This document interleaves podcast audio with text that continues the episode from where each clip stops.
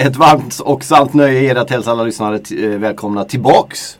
Kan vi säga. Till PS-podden. Jag heter Marcus Byrå och sitter här med... Tjena Håkan! Tjena allihopa, Håkan Nilsson här. Hur är läget? Ja, det är faktiskt riktigt bra. Solen skiner, det är vår och man behöver inte köra på vinterdäck längre. Nej. Mm. Ja, det är riktigt.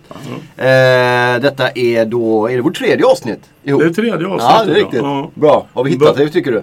Ja det, Vi jobbar på tycker, det. det tycker jag nog. Vi, vi har nog hittat eh, lite grann utav eh, anslaget på vad vi ska göra. Ja, det är bra. Jag ska se hur många gånger jag kommer säga att jag har tagit körkort nyss. Eh, Jag sa det fyra gånger och det är tre gånger för mycket förra gången. Så jag, vi får se om vi återkommer till det. Men det är spännande när man som gammal gubbe precis har tagit körkort första gången och får köra bil. Det är, det är helt otroligt roligt. Framförallt ska vi ju välkomna vår gäst då som är Peter Himmer, VD för Kia Motors i Sverige. Välkommen! Tack! Det kanske var i grevens tid du tog körkort för snart är det bara självkörande bilar. Ja, exakt. Vi pratade om det i förra avsnittet. Och då sa jag, men jag tror jag tog upp det då. Men det där verkar ju inte kul. Man vill ju köra för det är Kanske en roligt. av de sista som tar körkort. Ja. Ja. Ja men om du pratade om det här om att det är jobbigt att ligga liksom på långa vägar eller se likadant ut säga jag älskar ju de där grejerna. Eh, hur är läget Peter? Det är bra, det är bra. Ja. Varit lite förkyld så att eh, det känns i rösten bara. Annars är det jäkligt bra. Så att, eh, jag Ja. hoppas den ska hålla idag rösten. Eh, en första fråga innan Håkan eh, kastar sig över det är ju det här med, jag tänkte precis som du var inne på Håkan, när det gäller vädret, vår. Finns det någon säsongstänk i bilhandlarvärlden från din sida? Alltså nu vår, då gör man på det sättet till skillnad från när det är höst eller vinter. Eller hur resonerar du? Ja, dels har du ju säsongerna. Det är ju ganska Eh, stora nedgångar om man tittar på säsongerna i, i bilköp. Eh, och det är klart, det går ju ner under november, december, januari, februari. Och sen går det upp och så ner lite under sommaren och sen går det upp lite grann sensommar, höst. Och sen ser man ju också en förskjutning att eh, under vintersäsongen mycket mer fyrhjulsdrift, lite större bilar. Och sen när det börjar bli lite vår och sånt, ja men då vill man ha en Picanto och en Rio, lite mindre bilar. Då ökar den andelen av den totala försäljningen. Ah, så det är Så så li, tydligt. lite sådana kurvor ser man faktiskt. Mm. Och tjänstebilsförare vill ju givetvis inte ha bilen under sportlovsveckor och påsk och sommar och sånt här. Utan då hämtar man ju gärna ut sin, sin tjänstebil under den arbetsintensiva delen av säsongen. Medan privatpersoner gärna köper en bil innan sommaren. Ja, för att ha Kanske inför bilsemester och så vidare. Så att ja, lite, Ah. lite, lite finns det. Lite ja. Ja. Ja, det är, ju, det är ju så det fungerar. Ja. Liksom man bara tänker till sig själv. Jag menar, nu börjar vi komma in i en säsong när man önskar man kunde bara fälla ner taket på bilen och bara njuta av solen och åka genom naturen, lyssna på fåglarna och känna koskitslukten ute på landsbygden. Ja. Men det är, det, är ju, det är ju säsongsbetonat allting. Nu har det ju varit väldigt mycket fokus här i vinter på fyrhjulsdrivet. Och det, och det är ju klart att jag menar, det är ju det vi, vi, vi svenskar har ju fått en förkärlek för fyrhjulsdrivet fastän vi inte riktigt vet vad det innebär. Många tror ju att man, när man kör, köper en fyrhjulsdriven bil då behöver man inte ha sådär jättebra vinterdäck och eh, man kan köra fortare än vad man gör med en framhjulsdriven eller bakhjulsdriven bil. Men det är ju helt fel. Är, fyrhjulsdriven bil det kräver ju en hel del utav föraren. Och framförallt ett annorlunda tänk. Mm, jag håller med. Det är, ju, det är ju det här med om det släpper med en fyrhjulsdriven bil då får man gasa istället för att koppla ur eller bromsa. Kopplar man ur och bromsar då glider man ju av direkt och då gör man i sidled och inte med fronten eller bakdelen utan det är hela sidan går ut över Helt vägen. rätt. Och det visar väl också tyvärr olycksstatistiken. Ja, det är ju väldigt mycket fyrhjulsdrivna bilar som är involverade i olycksstatistiken och jag tror att väldigt mycket av det här kan man skylla lite grann på eh, återförsäljarnas oförmåga att förklara för kunderna vad som gäller för fyrhjulsdrivet. Man vill gärna sälja fyrhjulsdrivet men man, man, man har väldigt svårt att tala om, eh, få kunderna att förstå vad det innebär. Och det är enkelt också för jag menar driver det på alla fyra hjulen. Det är klart det måste vara bättre om det bara driver på två. Ja visst. Och så invaggas man kanske i en, en trygghet som eh, gör att man kör på gränsen och kör man på gränsen och någonting händer då, då blir det värre. Då blir det värre. Ja. Då blir det värre. Du Peter, så här är det. Eh, eh, jag är, är ju som du kanske vet ganska imponerad utav Kias framgångar i Sverige. Och framförallt under de senaste åren. Jag menar, ni har ju placerat er på, som tredje största bilmärke i Sverige nu två år i rad. Ja. Och, och eh, det tror jag gör lite ont hos några av tillverkarna i Sverige. Men vad, kan du förklara för oss lite grann, vad är, vad är ert recept för den här framgången? Vad är det som har gjort att ni är så framgångsrika? Det är väl två jätteviktiga pusselbitar. Det, det ena är givetvis hur, hur Kias verksamhet ser ut globalt. Eh, det stödet man har från, från sin huvudman. Och det andra är det vi gör i Sverige. Och tittar man på vår huvudman så är det fortfarande ett väldigt ungt och dynamiskt företag. Väldigt snabbfotade. Eh, väldigt korta beslutsvägar eh, i organisationen och väldigt mycket fokus på enskilda marknader. Mm. Så vi har ju fått väldigt, väldigt mycket hjälp lokalt i Sverige. Eh, och har väldigt lätt också att få hit support och stöd eh, i olika dialoger och diskussioner när det gäller utveckling av bilar, när det gäller drivlinor, motorer. Eh, fantastiskt stöd måste jag säga. Så det, är den ena biten. Inte minst nu när elektrifieringen drar igång att vi har ett sånt brett register att välja ur. Vi har exempelvis väldigt många mildhybrider men just nu som bonus malus ser ut i Sverige så har vi valt att inte plocka in dem för de betingar inte någon, någon större bonus i systemet och ger ganska få gram medan det svenska systemet är mer mot laddbara bilar oavsett om det nu är en plug-in eller, eller en elbil. Så det har betytt väldigt mycket och, och tittar man lokalt i Sverige eh, så beror det väldigt mycket på att vi har jobbat väldigt långsiktigt. Eh, Vi har gjort planer. Vi har varit väldigt transparenta med dem mot våran fantastiska återsäljarkår Mm. som eh, är en jätteviktig del i att det går bra. Eh, De får reda på vart vi är, vart vi vill i ganska god tid och har ju då möjlighet att investera inför framtiden. Att säkerställa kapacitet inte minst. Eh, Vagnparken växer så det knakar. Mm. Eh, Och då måste vi kunna ta hand om kunderna. Eh, Både att sälja bil på ett bra sätt men också att kunna ta hand om kunden sen i verkstaden och verkligen säkerställa att vi har kapacitet. Eh, så den långsiktigheten, att vi är väldigt öppna, vi jobbar väldigt nära våra återsäljare eh, har varit väldigt, väldigt viktiga.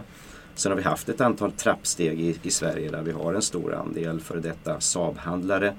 Vi har väldigt många Mercedes-handlare så att vi har ett väldigt starkt återsäljarnätverk och en väldigt bra representation eh, över Sverige.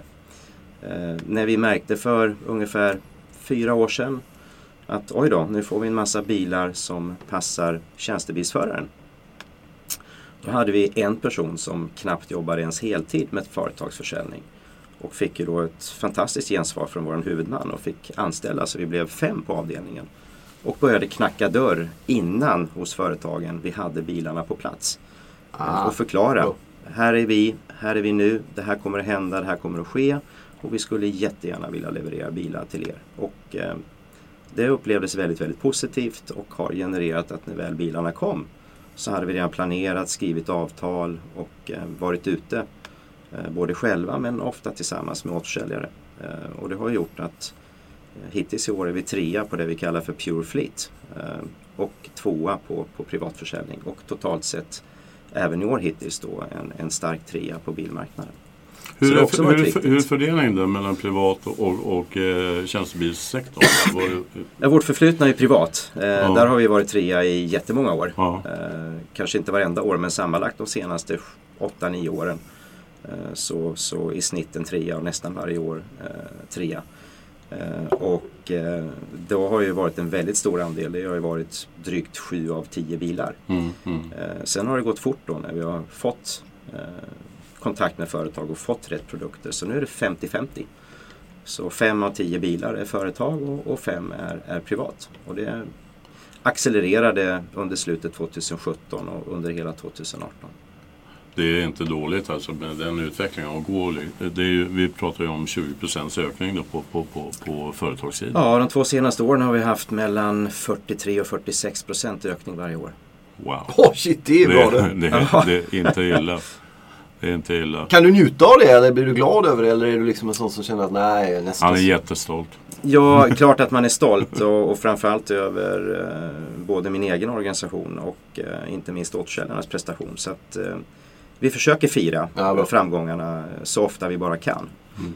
Eh, så att, eh, ja. Jag ska testa en grej till, på dig bara innan, eh, innan vi, Håkan eh, fortsätter där. Det är en tanke jag hade med mig in hit idag är ju det här med Alltså när det gäller marknadsföring så känns bilbranschen som eh, väldigt, vad ska jag säga, progressiva. De tar utmaningarna som man finns kring miljö och allt det där och sen gör man det. Man tar liksom nycklarna ifrån om, det skulle vara miljörörelse eller opinioner och använder det själv och, och liksom bygger, försöker bygga liksom innan man blir attackerad så använder man det själv i marknadsföring. Sånt där. Är det något som, som liksom, är det en korrekt beskrivning eller är jag helt ute och... Eh, Det är det kanske för branschen men, men eh, jag tror inte det är för oss. Vi, vi har inte riktigt haft det perspektivet utan vi har jobbat väldigt mycket med eh, framtiden i våra händer. Det jobbar vi väldigt mycket med nu när elektrifieringen kommer. Vi jobbar med förmånsvärden när det gäller företag i och med att våra bil, bilar fortfarande är väldigt prisvärda och du får ett, ett lågt förmånsvärde. Eh, Inte minst om de är elektrifierade som gör att du kan ju då använda pengarna till annat.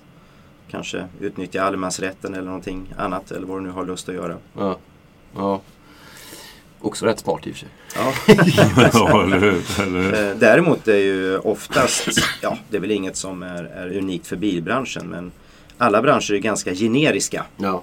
En bil på en slingrig väg. Eh, Och det är ju ganska vanligt ja. att, att kunden inte vet vilket bilmärke det var eh, när man frågar då. Så vi försöker ju vara så ogeneriska vi bara kan. ja. för att försöka då bryta loss och, och få eh, en större erinran och uppmärksamhet och det har vi lyckats ganska bra med. Så en stor del under förra året så var vi det näst bästa bilmärket på att få mest uppmärksamhet.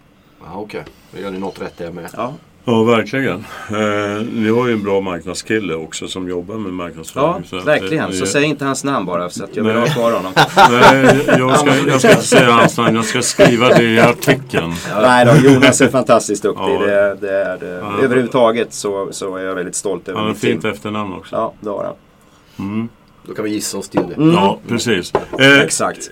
En, en grej som, som eh, slår mig ganska ordentligt här liksom, när man är ute och reser runt och man, man, man besöker olika länder. Det är ju det är här med, med, med hur mycket bilar man ser från olika bilmärken. Och, och vi börjar prata om det här med Kia i Sverige. Kia är ju unikt tillsammans med Spanien där ni är större än era systerbolag. Eller vad ska man säga? Eh, ska man kalla det Hyundai ett systerbolag? Ja, det tycker jag man kan Ja. göra. Jag menar hela koncernen heter Hyundai Motor Corporation. Precis. Eh, Och eh, i, i det enorma företaget med en 60-70 bolag. Mm. Allt ifrån eh, byggindustrin till bank, finansiering, shoppingcentran, name it, till bussar, lastbilar, Båtar. tåg, pendeltåg Mm. och två stycken bilmärken då, Kia Ja. och Hyundai. Ja. För det är ju bara i Sverige och i Spanien som Kia är större än Hyundai. Eh, ja, jag, jag är faktiskt inte riktigt uppdaterad i år men, eh, Och jag för mig någon sa det när vi Ja, var ute och reste men, men i Europa så är fortfarande Hyundai större än Kia men Kia Ja. har vuxit snabbare Ja. under de senaste åren. Vad är, vad, är, vad är den signifikativa skillnaden mellan de två märkena då? Jag menar, de bygger på samma plattform, det är samma teknik i botten på bilarna. Eh, är är det imagen eller vad är det som, som, som gör att... att Ja, det är väl eh, sättningen på eh, bilarna och eh, designen som, som började ju med Peter Schreier då i mitten på 2000-talet Mm, mm. när han kom från Audi och blev chefsdesigner. Mm, Att få in sportigheten i, i designen. mm, Eh, och det har också varit ett bra lyckokast. Eh, den, den typen av design eh, attraherar ju väldigt må- många svenskar. ja, I och med att vi har så stor andel med premiumbilar och, och Volvo har ju också den typen av ja. ganska slanka linjer. Och, och, och det har ju varit väldigt, väldigt positivt. Och sen... Man har ju gjort bra rekryteringar. Jag menar, vi, vi pratar om det här med tekniksidan. Med Ja. Albert Biermann Ja. som kommer ifrån BMWs M-division. Ja, Som ligger bakom väldigt mycket av det Ja. som kommer nu och det är ju tekniskt. helt rätt. Och Ja. det är ju nästa steg då att design ska hänga ihop med körupplevelsen. Ja, det är kanske Att- inte många av lyssnarna som vet att, att, att även om Hyundai och Kia är, är, är, är, är, är sydkoreanska bilmärken så är det ju ändå teknik och design är ju europeiskt. Ja, Jag vill titta på Kia Ceed till exempel som jag tyckte var en fantastiskt fin bil och som fanns med på min lista när, som toppvalet när det gällde eh, årets familjebil. Fast det blev en annan Kia som blev det istället. Det blev E-Niro. ja. Eh, men, men eh, det är en bil som jag tycker i grund och botten är kanske skapad för den europeiska marknaden. Och framförallt om man tittar väldigt mycket på, kändes det som, på svenskarnas behov. Därför att den var väldigt anpassad för det som vi svenskar egentligen vill ha. ja Nu gjorde jag marknadsföring för Kia och det, det, det kanske inte är riktigt rätt att göra det eftersom jag ska förhålla mig eh, relativt neutral. Men jag, jag vill ju ändå säga att jag är väldigt imponerad utav bilarna och eh, det tror jag Peter också vet. Ja, och vi har ju tre designcentran och ett av dem ligger i Frankfurt. Ja. Eh, Där vi också har en, en duktig designer som jobbar ihop med, med Peter och det är Greg. Mm. Eh, Så att eh, det är klart att de olika teamen tävlar med varandra när man tar fram nya modeller som är ju ganska klassiskt i bilbranschen. Men eh, du har helt rätt. Mycket genomsyras av väldigt europeisk design i alla fall. Jag har samma synpunkt som du där. Och, för att svara på lite grann vad, vart Kia vill så är det ju att göra de sportigaste bilarna i, i det segmentet som vi är i. Det vill säga volymsegmentet. Vi ska vara sportigast, vi ska vara körgladast och eh, därav kom ju Albert in då. Så Ja. att Stinger och designen och Proceed körupplevelsen ska hänga, hänga ihop. Det är ju Stinger och Proceed. Stinger var, var ju faktiskt ett steg som eh, eh, jag tyckte var, var faktiskt riktigt intressant. Där man går upp och gör en, en GT-bil utav, utav eh, eh, gammal eh, ska man säga, tradition egentligen. En underbar bil att sitta och köra långt med. Kanske inte en sportig bil i Nej, men det är en långfärds... Det är en. GT-vagn. Och, det. och, som ser bra ut. Ja. Och sen kom ju nu Proceeden då där man hade snott bakändan från, från, från eh, Porsche Panamera.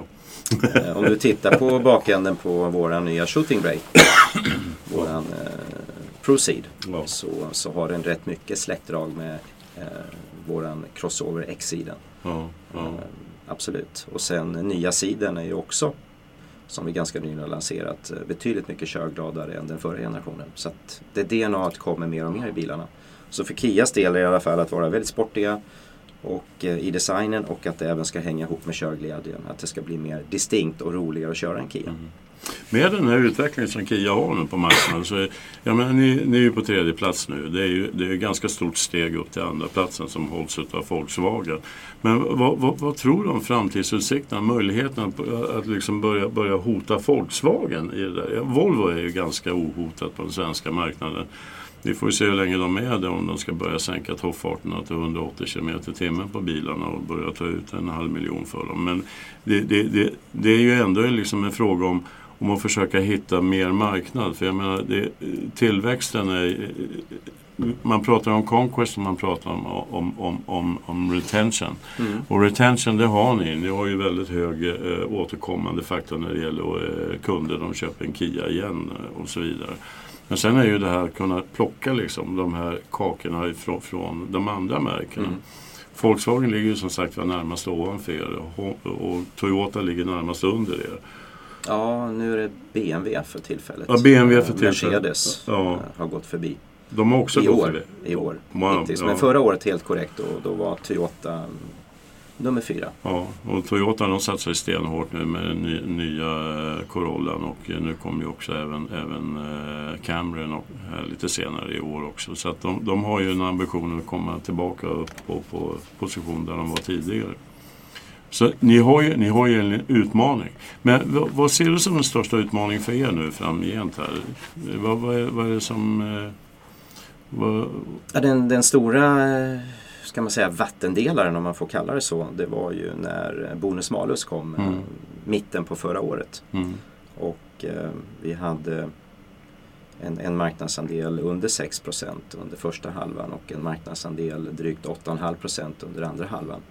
Mm, Och eh, fick faktiskt eh, ynnesten av våra kunder att få vara det bilmärket som sålde mest plug-in hybrider mm, eh, under förra året och som sålde mest klimatbonusbilar mm. under föregående år. Och, Men det var ju på bekostnad av att Volkswagen inte hade fått sina... ja, det är ju en eh, mix Ja, eh, och det gäller ju att vara där när marknaden eh, svänger. ja, Eh, och den som är där först, ungefär som med våran sjuåriga garanti. mm, Är man där tidigt så, så får man ju en position i marknaden ja, ja. som gör att man är stabilare framåt. Eh, kunden vet att ja, men Kia var tidigt ute med en lång garanti. Sen Mm. att andra också kommer, Mm, självklart. Men, men det, är, det, är, oftast den som var tidigt ute eller först som man, Mm. som man kommer ihåg.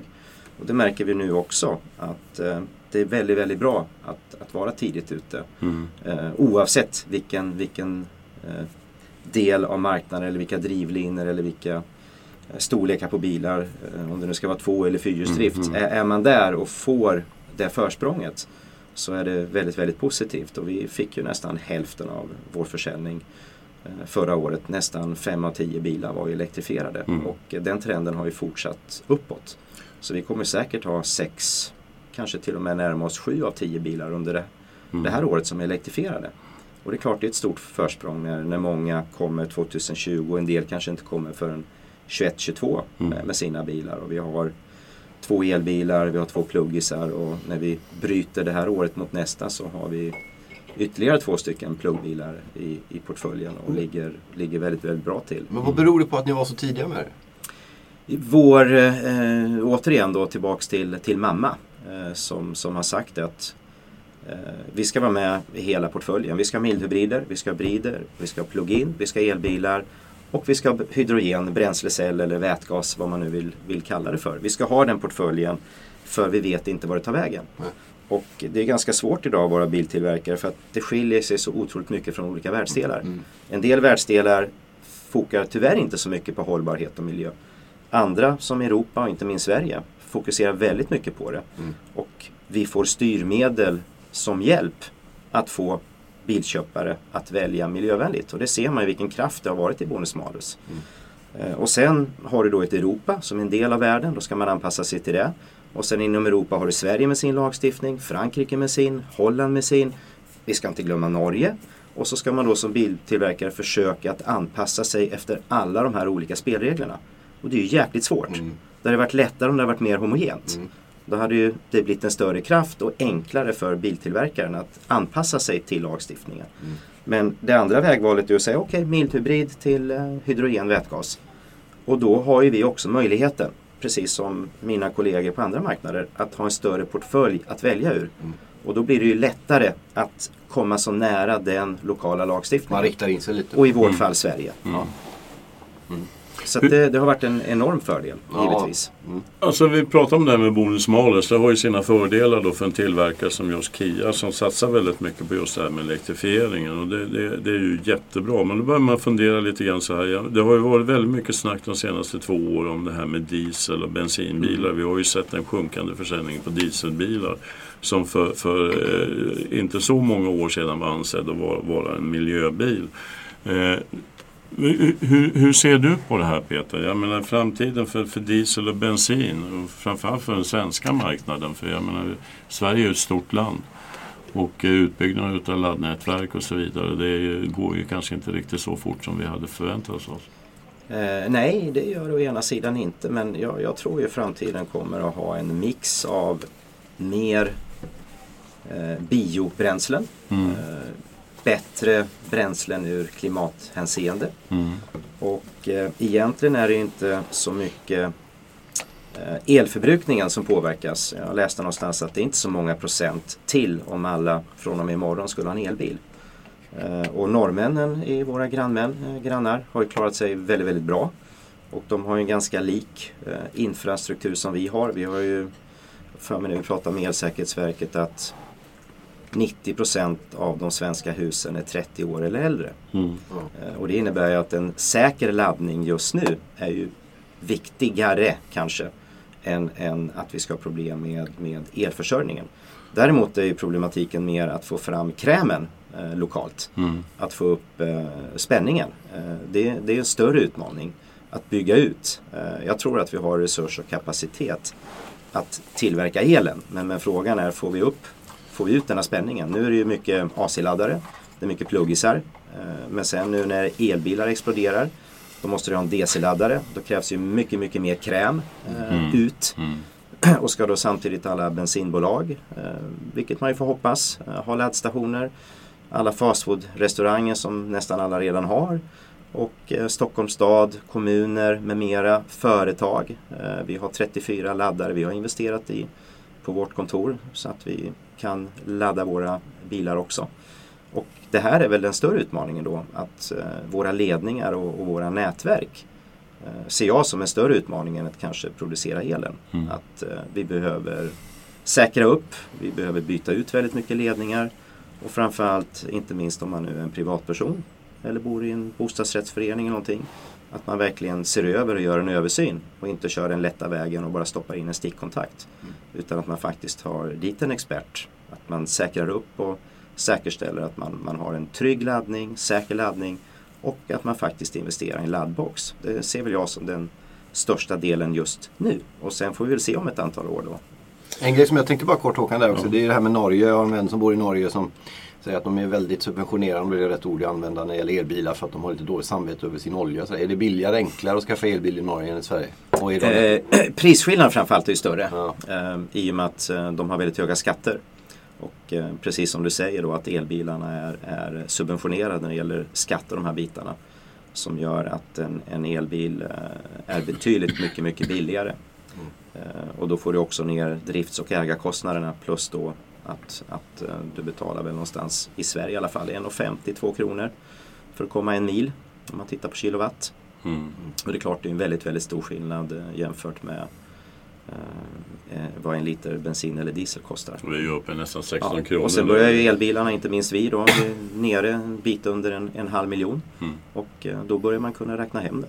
Mm. Plus eh, att du börjar närma dig 40-50 mil i verklig körning. Eh, Och då får du också en, en bil som fungerar till det mesta. Mm.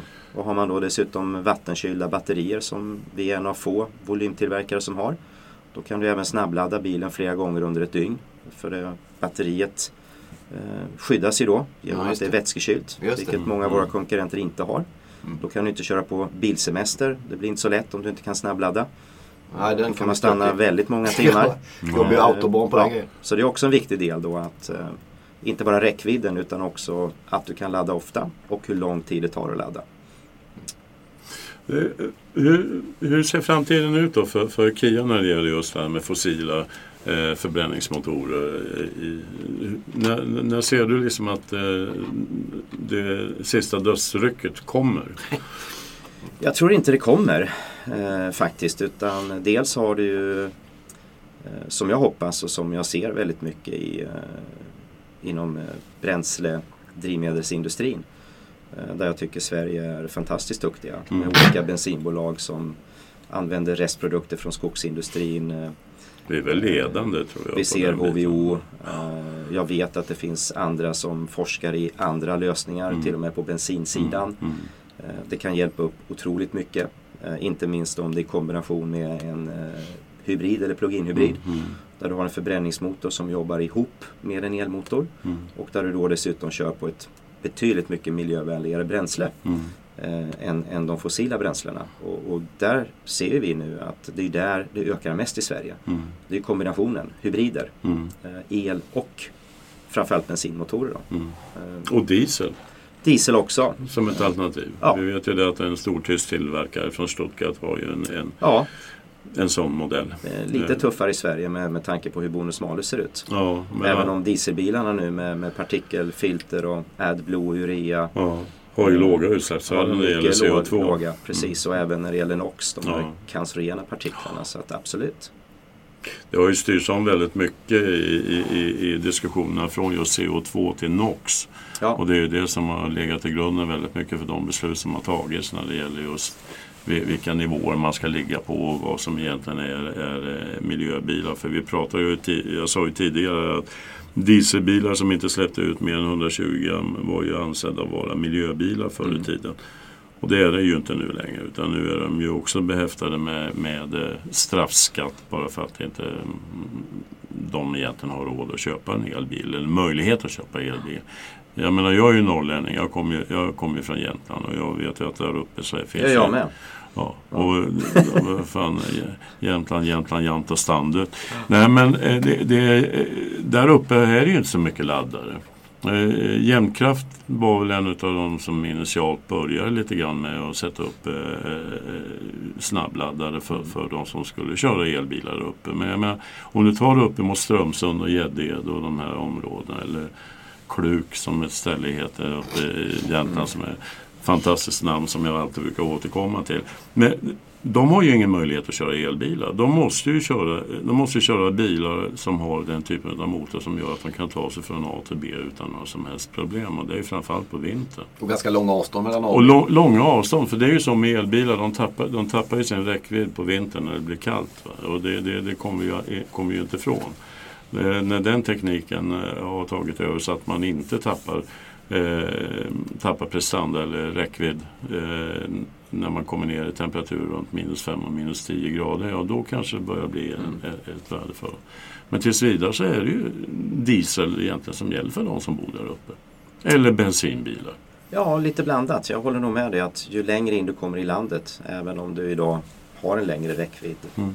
eh, på bilarna och, och som jag nämnde innan att, att eh, du har en, ett vätskesystem runt batterierna som vi har då exempelvis som gör att du även kan värma då. Mm. Eh, Så att du behöver inte bara kyla vattnet när, när du behöver det utan Mm. du kan också värma.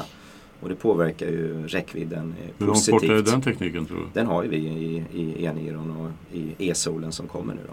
Se, där fick du fram den också. Ja, Ja. och sen den andra delen är, jag vet när jag pratade med, ja vi har jäkligt många duktiga handlare men jag kom precis att tänka på Fredrik och hans team i, i Umeå på Ber, eh, Berners bil där.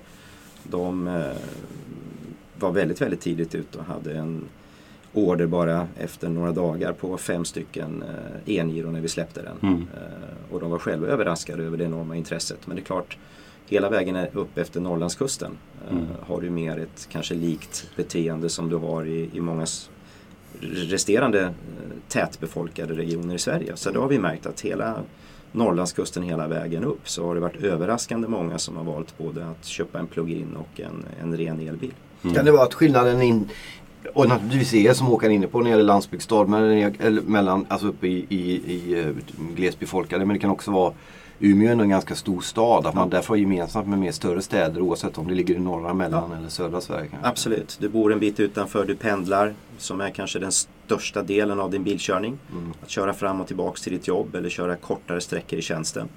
Och då är ju en plug-in eller en, en elbil förträfflig. Men ligger du som eh, representant för ett företag och besöker eh, 50 kunder i Norrbotten eller Västerbotten och, och kör väldigt mycket mil under eh, ett år. Då är det klart att, att då blir det ju betydligt mycket mer eh, runt omkring. Mm. Eh, Att hitta på- laddstationer, att ta tid att ladda och så vidare. Så att det är förståeligt att, att eh, många som har den typen av jobb fortfarande väljer att köra exempelvis en diesel. Som Mm. ju har blivit betydligt mycket bättre nu då ur miljösynpunkt eh, sen VLTP-lagstiftningen och det som trädde i kraft eh, efter sommaren förra året. Där man har då urea eller AdBlue vad man nu väljer att tanka det med. Mm. Kallar det för med katalysator och eh, partikelfilter har funnits länge. Det är klart, då får du en betydligt mycket bättre bil Mm. än, än vad man trodde när man gjorde bonus malus. För det hade man ju inte all den här kunskapen. Att, Nej, att dieslarna faktiskt, hur den hänseendet har blivit mycket bättre. Och det såg man ju, hela Europa har ju trenden svängt från eh, diesel till bensin. Så förra året var ju första gången på väldigt många år där trenden vände. Mm. CO2-snittet på alla sålda bilar gick inte ner utan det gick upp istället. Mm. Men det kan man ju då kompensera med, med laddbara bilar. Vi hade ju 88,8 gram i snitt under det andra halvåret förra året. Och eh, målet som är väldigt tufft är 95 gram från och med nästa år och vi Mm. ligger redan på 88,8. Mm. Eh, så att det går ju även med annan teknik eh, fast man fortfarande har bensinmotorer i kombination med eh, batterier då, plugg och el att väldigt fort få ner CO2-utsläppen. Mm. Alltså, vi kommer tillbaka till det här med teknik och utveckling och så vidare. Jag menar, vi tittar på hur det ser ut på marknaden idag. Det är väldigt många som satsar på det här med autonoma bilar, självkörande bilar. Hur ser man på det från Kias håll? Eh, Finns det med liksom eh, på, eh, i, i periferin att ni också ska satsa på självkörande? Absolut, det finns med. Och där har man också varit väldigt öppenhjärtig och jag tror det var redan förra eller om det var året innan i, på hemelektronikmässan i, i Las Vegas. Mm. Ses. Precis, Mm. där man då offentliggjorde att ja, hela koncernen jobbar med det. Vi är Mm. redan igång. Eh, Vi har redan nått någon av de lägre nivåerna om man tittar på alla system som Mm. finns i bilarna idag. Och eh, 2020 tror jag det är. Eh, Då ska man nå eh, nivå 3 Mm. och 2023 nivå 4 och 5 Mm. är den högsta. Fem är ju den högsta. Fyra, då ska du ju ja. kunna köra eh, när det är bra väder och bra Mm, förhållanden. mm. Eller inte köra, det vill säga att bilen är självkörande. Precis. Och sen ska du rycka in då om det är snömodd eller väldigt, väldigt dåligt väder. Mm. Och trean, då ska du i princip kunna ligga och cruisa på en motorväg. Eh, utan att behöva hålla i ratten. Utan bilen ska ta hänsyn till annan trafik, eh, ta hänsyn till kurvor, väglinjer och eh, klara av de här bitarna själv. Bromsa in, köra om Mm. eh, och de här bitarna. Så, Det, det, det, här är, det här är ju roligare för att jag ställer den här frågan till alla som håller på och, och, och eh, tar fram det här med autonoma bilar. Eh, finns det egentligen ett behov för detta? Eller är det någonting som tillverkarna själva skapar för att de ska ha någonting nytt att presentera till konsumenterna? Finns, finns det ett grundläggande behov för självkörande bilar? Jag tror det finns ett, ett eh, klart behov. Det ena är ju ur klimathänseende och eh, inte minst ur eh, hur, hur transport och distribution ska ske i framtiden. Så att det gäller ju inte bara personbilar utan det gäller ju även, även tung trafik. Och tittar man också eh, i Sverige, gröna städer exempelvis, Mm. finns andra organisationer också. Och i andra länder också där man tittar på att få ner vagnparken med bilar, Mm. att förändra stadsmiljöer, att ha i, i städer och det är det jag tror det kommer först. Att du kommer att ha möjlighet att eh, åka fram och tillbaks till jobbet i en bil som kör fram av sig själv, parkerar av sig själv, tar dig till och från Mm. eh, jobbet. Så att ja, jag tror det finns eh, ett behov och en efterfrågan eh, hos konsumenter och eh, det är väl ungefär som man frågade någon förr om man ville bli av med sin häst. Mm. Då hade nog de flesta svarat nej, jag vill inte sitta på något vidunderligt fartvidunder utan jag, jag vill ha min häst. Eh, och, och idag tror jag nog många spontant säger nej men jag vill nog köra bil. Mm. Men, men eh, ständigt uppkopplad allting runt omkring och eh, även om jag tror vi i det här rummet älskar att köra bil så handen på Ja. hjärtat ibland så är det kanske inte så kul att ligga och nöta mil efter mil på en lång fin rak svensk motorväg. Så att jag tror säkert att det Ja. finns ett behov. Men det kommer att ta tid. Och jag tror inte det är vi och tekniken eh, utan jag tror framförallt det är lagstiftningen Det är lagstiftningen. och eh, ansvarsfrågan Ja. som kommer att vara den som tar, Det är ju tar längst tid. ansvarsfrågan. Det, det, ansvaret kommer ju fortfarande förmodligen. Eh, även, ja, det är om man ska komma till ni- nivå 5 då, då börjar man att prata om, om det är tillverkaren som ska ha Ja. ansvaret. Men uppe i nivå 4 så är det fortfarande Föraren, föraren som har exakt. ansvaret. Eh, jag var ju eh, på CS i Las Vegas här nu i januari och tittade på, på vad som erbjuds. Och, eh, man hittar då tillverkare som är inne på den här linjen som man aldrig trodde skulle jobba med bilar som Panasonic bland annat och Ja. så vidare. Men, men det, är, ju- det är ju någonting som, som, som alla idag eh, strävar efter. Att hitta liksom den här sista sista lösningen som ska göra att vi kan nå upp till nivå 5 och att lagstiftarna ska kunna acceptera att det här fungerar. Men då kommer man ju också tillbaka till det här att utveckla den här typen av teknik. Det är liksom att försöka eh, eh, skapa en artificiell intelligens som ska kunna tolka människans beteende. Mm. Och människan är oftast irrationell. Och, försö och, och försö Ja. försöka tolka de irrationella bitarna där, det, det måste vara en otrolig utmaning. Vill man det då? Jo men, jo, men det, det måste Kanske man den göra. man, Om, eh, om man inte har en hundraprocentig eh, eh, autonom bilflotta och det fortfarande finns bilar som förs fram då utav, utav personer som älskar att köra bil som, som jag till exempel och Mm. gillar att köra själv. Eh, så kommer ju att krävas att den här tekniken ska kunna tolka mina intentioner. Mm. För det är inte alltid mina intentioner stämmer överens med den artificiella intelligensen. Och det, det, här, det, här, det här är ju en enorm utmaning. Ja, jag tror nog kanske att eh, den här millimeterstyrningen av en bil eh, kanske är minst lika stor eller inte större. Och även under tuffa väderförhållanden när det är Mm. drivis och snö och motvind och minus 30 grader och Mm. alla kameror och allting på bilen täcks över med en isbeläggning och så vidare. Så att eh, jag, jag tror även teknikmässigt att få den här Ja, bilen får ju liksom Ja, hålla sig inom ja, centimetrar eh, på, på rätt ställe. Men, men jag håller med dig den andra delen också. Det märks ju, jag menar är man själv van vid att köra i Sverige så Mm. kommer man till ett land där det myllrar med mopeder, Mm. eh, hundar, hästar, åsnor, människor och man kommer till en korsning där det bara är ett gytter av bilar, Mm, inga trafikljus, ingenting. Och sen kommer jag som inte kör då i 50 igenom som Mm. alla andra gör och det bara funkar. Och så kommer jag då som, åh herregud, och så blir jag rädd och så vidare. Och är då irrationell i den miljön, det är ju Mm. då det händer grejer. Så att eh, absolut, den, den Peter delen... eh, Betongfot. Ja, Nej, men det, det som är intressant här också, det är, eh, vi vet ju det att det läggs ner enorma summor på utveckling hos, hos eh, biltillverkarna. Alla biltillverkare som vill, eh, med någon form av självaktning och självbevarelsedrift, de lägger ner miljardbelopp på utveckling utav bilar. Och då, är, då ställer man sig frågan här, Finns det verkligen så mycket pengar att hämta från marknaden att man har råd att lägga ner miljardbelopp på utveckling utav, utav fossilfria bilar och andra, andra drivmedel? Vi pratar vätgas, vi pratar elektrifiering, vi måste få till en ny batteriteknik som är mer miljövänlig än den som vi har idag. Och sedan samtidigt börja, börja peta i det här med autonoma delen. För det, det känns som man, man, man, man, går, man har två spår som någonstans i slutändan ska mötas och det finns en synergi i det hela men det kostar en förfärlig massa pengar i utveckling. Och det, det känns ibland liksom att vissa, åt- vissa tillverkare kanske borde fokusera mer på att hitta de här lösningarna som ligger närmast till hands. Och vi pratar om batteriteknik, vi pratar om räckvidd, vi pratar om snabbare laddtider på batterierna. Jag menar, min vision av en elbil i framtiden det är att du ska kunna köra in till en laddstation, ladda bilen lika snabbt som du tankar fullt. absolut. Eh, och sedan kunna ha en, en, en motsvarande eh, räckvidd med den elbilen. Ja. Och att batterierna ska vara av den typen så att du slipper alla de här problemen som du har med brytning utav kobolt och så vidare. Det, det, det, här, är, det här är ju en, det här är ju någonting som i min bild och i min värld ligger närmare än just det här med autonoma delen.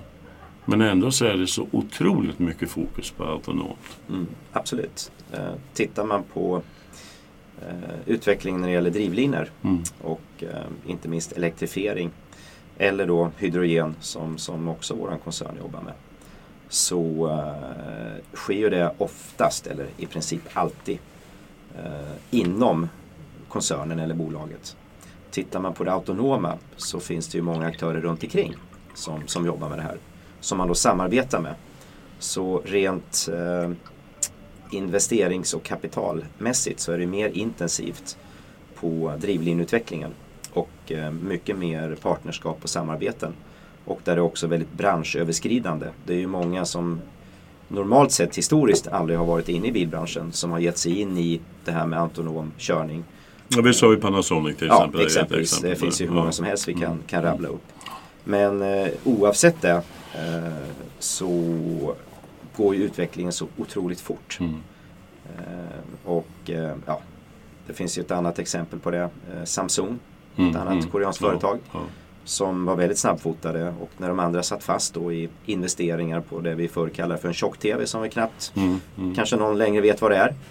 Eh, och hade då maskiner, verktyg, hade inte skrivit av, eh, hade samma möjlighet.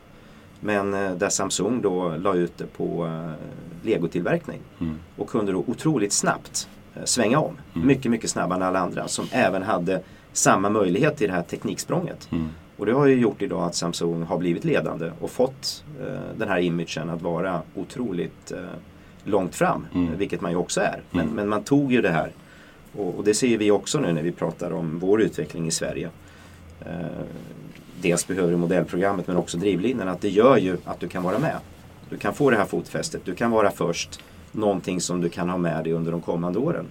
Så jag tror inte att en, en eh, biltillverkare med ambitioner kan eh, låta bli att inte satsa på allt. Även om det är, som du säger, väldigt investeringsintensivt. Mm. Plus då samma som en del av Samsungs konkurrenter hade. Du har investerat väldigt mycket kanske i ny teknik i bensinmotorer, dieselmotorer. Där du har haft då 80% av din omsättning. Du har räknat med att det här ska vi kunna sälja under x antal Mm. år. Mm. Och så helt plötsligt vill ingen ha det längre. Utan alla vill ha det andra. Och då har du ju så att säga både investeringar i nya men du har liksom inte kunnat få tillbaks pengarna på det andra du investerat. Mm. Och där står ju många av, av bilbranschens stora idag. Mm. I just den här snabba teknikförändringen. Många som inte hinner med riktigt också. Ja, Därför, jag, menar, vi, vi, vi, jag kommer ihåg när jag var nere i Frankfurt på bilsalongen där, IAA eh, 2017. Det var ju mantrat där var ju, var ju elektrifiering. Ja, Och eh, min kommentar på det var ju det att tåget har redan börjat gått men många har inte ens tagit sig till stationen. Och jag menar det här är vi ser ju idag att det finns eh, tillverkare ute på marknaden som inte riktigt har hängt med i den här ja. utvecklingen. Eh, de är inte lika snabbfotade som, som, som Kia är och, eh, och som några andra tillverkare också är. Men det här det kräver ju en otrolig investering. Det kräver ju en, en, en fokusering som är, är enorm. Och, och, det är ju mycket det här med investering. Eh, jag läste en artikel här från en av de franska tillverkarna som sa det att om de skulle, om de skulle kunna överleva eh, så är de tvungna att ta ut mer betalt för sina bilar, elbilar. För att idag så är kostnaden för en produktion av en elbil betydligt högre än vad det är för en, en, en, eh, bil med förbränningsmotor. Och priserna är idag inte i, i, i paritet med, med vad kostnaden är för att täcka just den, eh, den kostnadsbiten som man har. Och det här, det här är rätt intressant därför att det är många som klagar på att elbilar är väldigt dyra. Och då ska man komma ihåg att elbilar kostar alltså en vansinnig massa mer pengar att, att, att producera än, än vad en bil med fossila, eh, fossila motorer gör. Och det, därav är ju kostnaden högre. Nu har Marcus, nu har Marcus varit tyst. Ja, nu har Marcus varit tyst ja, längre än normalt Hej Marcus! Ja, ja, är du här också? Jag lyssnar nog där. Man behöver inte alltid prata mest. Jag pratar alltid mest i alla andra sammanhang. Det är underbart att sitta och lyssna. Men jag har en betraktelse på, på slutet lite grann om mm. Ganska nytt, som sagt, tog körkort på alla hjärtans dag, bara en sån sak. Sen har jag kört ganska mycket bil sen dess. Jag vägrar lämna tillbaka hyrbilen och bara ring, kan få förlängt, kan få förlängt. Jag tycker det är så roligt att åka. En jag tänkte på det när jag var inne på liksom, bilparker och det är många fler bilar. Jag hörde på nyheterna häromdagen att det är många fler som åker bil och det blir fler och fler. Det tycker inte jag är något större problem. Det är problem som jag, när jag är ute och kör, det är ju alla lastbilarna. Liksom. Hur, vad tänker ni kring det? Liksom? Har det pratats länge om att lägga det på järnväg men den funkar inte. Så är det därför det inte läggs där? Varför envisas du köra tunga stora lastbilar på ganska små vägar? Liksom? Nu är inte jag så bra på när det gäller vår koncern. Jag vet ju att vi har bussar och lastbilar och långtradare och allt sånt här. Och, och, jag är inte insatt i hur vår koncern jobbar men jag är ganska säker på med tanke på hur långt man har kommit med elektrifieringen på personbilssidan att man även jobbar på den tunga sidan. Men jag är övertygad där också att eh, ja, det pågår ju mycket tester i Sverige. Man lägger ner elslingor i vägar och, och, man testar självkörande. Det är väl några som har fått tillstånd att, att testa. Eh, så att eh, Sen om det underlättar omkörning kanske. Man kör ju även sådana här kolonner nu som man testar där lastbilarna ligger väldigt nära varandra för att få ner bränsleförbrukningen och luftmotstånd och de här bitarna. Eh, men, men transporten kommer ju ändå, även om den blir elektrifierad och ja, miljövänlig, så kommer det finnas liksom. kvar på, på vägen. Ja, det är ju en logistikfråga. Så eh, den tror jag eh, Men är det bara jag som stör mig på dem? kommer att bli av med. Nej, jag tror att de flesta stör sig på, på, på den tunga trafiken. För det tar ju upp väldigt mycket, mycket Men är det orättvist? Liksom? Det är ändå yrkesmänniskor som jobbar ja, där och så ja, kommer jag alltså, sur på dem. jo, men man, man, kan nog störa sig på det ändå även om man vet att, att det är ett behov. Ja, men vi behöver få de här transporterna till ICA-butikerna. Vi behöver få de här transporterna transporterna till, till, till, till till innerstadsområdet, till alla de butiker ja. som finns. Och e-handeln inte minst. Ja, exakt. Ja, ja, precis. Så vi kommer ju inte undan den biten. Eh, men däremot beror det på vägnätet också. Menar, det, det, är väl så jag tror alla känner att ligger man på en två eller tre eller flerfilig väg Mm. Då störs man ju mindre. Ja, det är oftast man ligger på en eh, kurvig väg och där man måste ut i, i filen eh, där man har mötande trafik. Mm. Det är då som man upplever det som, som besvärligare. Mm. Och framförallt kvällar och vissa dagar när det är ett pärlband av, av uh, tung trafik ute på vägarna. Mm. Så det är väl också en kombination i hur vi uh, utvecklar infrastrukturen och mm. vad vi investerar i våra vägar. Så att får vi fler filer så, så kommer det att bli lättare. lättare för alla. Även tror jag för de som kör tung trafik som ibland kanske upplever oss som kör en personbil som kanske inte är den trevligaste och bästa där ute heller. nu börjar vi ta oss mot slutet här. Då vill jag gärna byta ämne bara lite snabbt här. Eh, en annan bransch eller? Nej, inte en annan bransch. fotboll vi, vi, vi har, Ja, fotboll eller hur Marcus? Ja. Nej, nej, nej, nej. vi ska inte prata fotboll med Marcus. Eh, för då blir vi fast i ytterligare en timme. Men, men, eh, en annan podd kanske? Ja, ja eller hur. Nej, det, det jag är intresserad av att veta liksom, hur, ser, hur ser du på framtiden när det gäller försäljningen, eh, när, när det gäller hur man ska möta konsumenterna. Jag menar, vi pratar om det här med, med marknadsföring i gammal media och marknadsföring i nya media. Och vi pratar om det här med, med, med, med försäljning i, i bilhallar. Mm. Men så har det här med försäljning på nätet. Men vi har ju en tillverkare nu som har, som har gått ifrån den här eh, principen som de flesta andra har idag med återförsäljare och istället gjort agenter utav dem. Och där man styr upp då priserna och, och har fasta priser och man fokuserar mer på en framtid på försäljning på nätet. Och, och, och eh, eh, man följer trenden så att säga. Vad, vad, vad, vad är din syn på det Peter? Eh, jag är övertygad eh, under en väldigt, väldigt lång tid framåt. Givetvis i symbios och samarbete med att eh, vara både online och offline. Att vara analog och digital. Mm. Mm. Men jag tror att båda kan leva sida vid sida. Mm. Och det är någonting som vår huvudman också är övertygad om. Exempelvis kliver vi in i Indien nu under året. Öppnar fabrik och bygger ett nätverk. Vi har inte funnits där innan. Mm. Och då väljer man faktiskt att utse traditionella återförsäljare. Man Mm. kunde ha börjat i Indien, oj, här har vi inte funnits. Eh, vad händer nu här i framtiden? Här kan vi ju kanske hitta på någonting helt nytt. Men, men ändå väljer man att jobba med återförsäljare. Och jag är övertygad om att oavsett på vilket sätt du säljer bilar så behöver du möta kunden. Mm. Och att möta kunden är alltid en investering. Mm. Oavsett om du vill sälja bilen direkt själv, som en del gör. Eller om du vill sälja med ett annat typ av avtal än kanske det traditionella vi haft i bilbranschen. Om det är agent. Eh, Vi har många andra branscher som jobbar med franchising.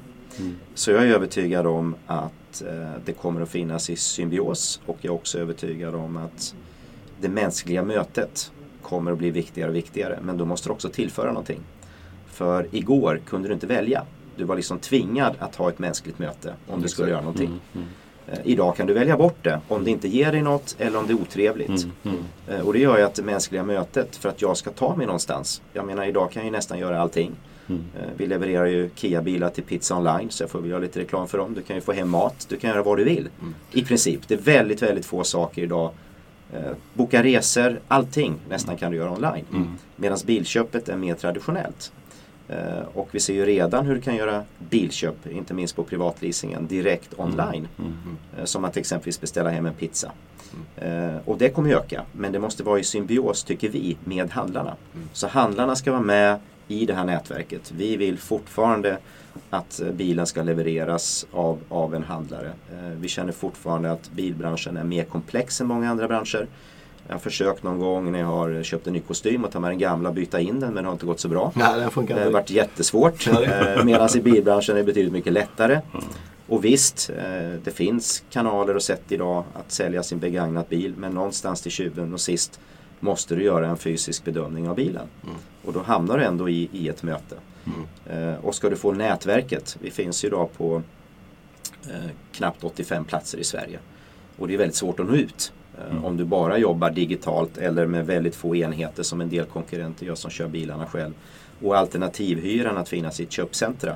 Är ju, kvadratmetrarna är ju mycket, mycket dyrare än att finnas i en anläggning. Så du kommer alltid ha en kostnad för att möta, möta kunden. Men det vi tror på, återförsäljarna i grunden, bygg ut det digitala, koppla på återförsäljarna, se till att kunden har valmöjligheter. Att du kan göra din offert hemma, du kan bygga din bil, du kan skicka det direkt till återförsäljaren. Du kan få hela flödet digitalt eller gå till din återförsäljare. Men du ska alltid få en bil levererad av en människa som, som kan hjälpa dig och, och gå igenom bilen tillsammans och ha en personlig kontakt. Och du måste ju någon gång dit för att serva din bil. Mm. Och då är det väldigt bra att ha den här kontakten och eh, våra återförsäljare gör ett fantastiskt bra jobb. Så att vi kommer tillsammans med dem att hitta det vi anser vara den bästa symbiosen mellan online, offline, eh, digitalt och analogt. Det, det som vi ser framtiden. Sen får vi se. Det kommer vara spännande. Eh, Bilbranschen har utvecklats väldigt mycket men sättet att sälja bil har inte hänt så mycket över de senaste hundra åren. Det är ganska Och det är nu det händer väldigt, väldigt mycket och väldigt, väldigt fort. Mm. Eh, Och även nya aktörer kommer ju att komma till Europa, jag är övertygad om, som tycker att det här med elektrifieringen är väldigt intressant. Samtidigt som en del, som du var inne på Håkan, kommer säkert ha utmaningar. Där vi från 2020, om man inte når de här 95 grammen och 21 ännu tuffare, då kommer det bli väldigt, väldigt dyrt eh, att betala de här viterna. Och det kanske till och med mer lönsamt att lämna Europa Eh, Det Det kostar pengar att lämna men det kommer att kosta ännu mer att stanna kvar och betala vitena. Plus givetvis, vem vill ha den pressen? De här, de här bilmärkena har släppt ut för mycket CO2 och de ska betala böter. Det är ju inte Det är speciellt dålig marknadsföring. Väldigt då- dålig ja, press. Ja. Peter Himmer, eh, VD Kia Motors Sverige. Stort tack för att du var med och gästade PS-podden med Håkan och mig. Varmt Tusen tack. Ja. Varmt Tack, lycka till i er båda. Eh, både med kärleken, livet, konsten och arbetet och allt möjligt som är viktigt i, i ditt liv. Eh, stort tack för det. Och vi hörs eh, i ett annat avsnitt lite längre fram Håkan. lycka. ja, det är ju inte långt kvar till nästa avsnitt. är riktigt. Tack så Ja. mycket så länge. Tack. Hej.